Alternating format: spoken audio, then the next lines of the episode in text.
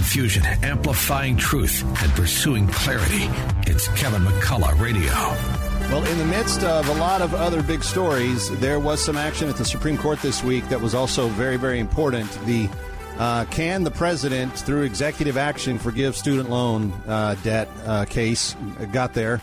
And uh, the oral arguments have uh, been made, and uh, now we are going, kind of rummaging through them to see what what happened and how it all came down. Jack Fitzhenry is a legal fellow at the Meese Center at the Heritage Foundation. Jack, uh, you know this this is kind of a sleeper story because there's lots of other things, Ukraine and East Palestine, and a lot of other stuff going on. But they did hear two cases on Tuesday, and the implications would be rather significant. Tell us what happened. Uh, yes, the, the implications of this case certainly are significant and long term because, of course, they're going to tell us something about the nature of presidential and executive power, right? Uh, President Biden has fundamentally asserted that he has the authority to forgive over $400 billion in student loans without involving Congress directly in that cancellation decision.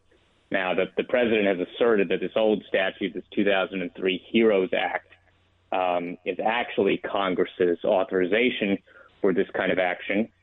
He claims that this statute provides him with emergency authority to help out student loan borrowers, that the COVID 19 pandemic is and remains an emergency that he can invoke to access these emergency powers, and that therefore he and the Secretary of Education can, uh, you know, take care of borrowers' debt without further consulting Congress. So that was the issue before the High Court this Tuesday. We had two separate but related cases that uh, brought the issue. Uh, one was by a coalition of six states, mostly uh, with Republican leadership.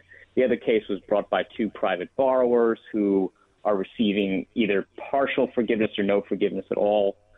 Um, and they have different reasons why they think they have the entitlement to be in court and make the argument, but their merits arguments are the same, which is to say that um, debt cancellation, especially on this scale, is a major question. Uh, you can't do it alone, Mr. President. You have to involve Congress.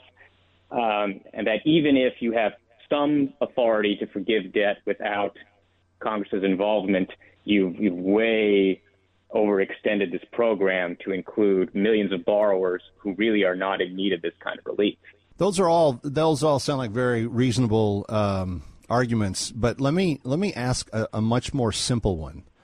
Uh, he believes that he has the power and that he and the Secretary of Education can do this. But where in the Constitution does it say that the President or the or the Department of Education have anything to say about appropriations?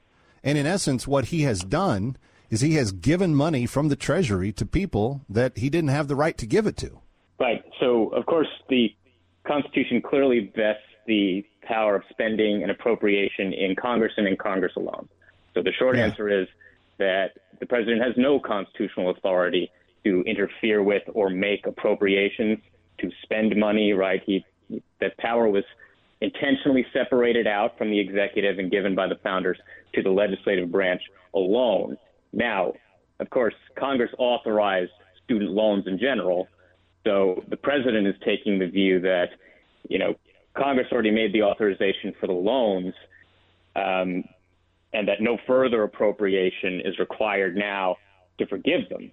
But of course, by mass cancellation, he's changing the very nature of that original funding grant. He's taking something that is basically lend lease, which is college uh, funding and they're going to pay it back as they go along with their uh, uh, careers after school, uh, supposedly. And he's just saying, "Nope, all forgiven." Uh, and that actually detrimentally impacts our bottom line to operate the government, does it not? We, we depend on those payments coming in so that we can do certain things that uh, those monies are allocated for.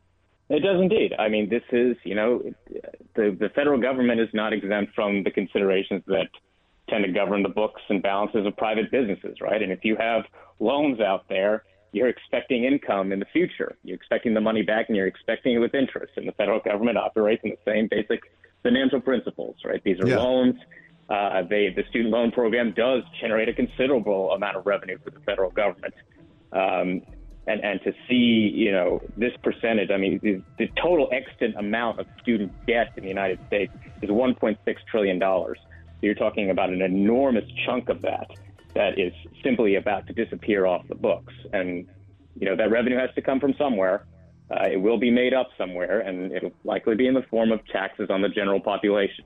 Whether or Jack not Fitzhenry, uh, real quickly, final question. Um, they just heard the arguments. When are they likely to decide, and when we when would we get the decision? We're probably going to be waiting a few months. So this is relatively late in the term for an argument.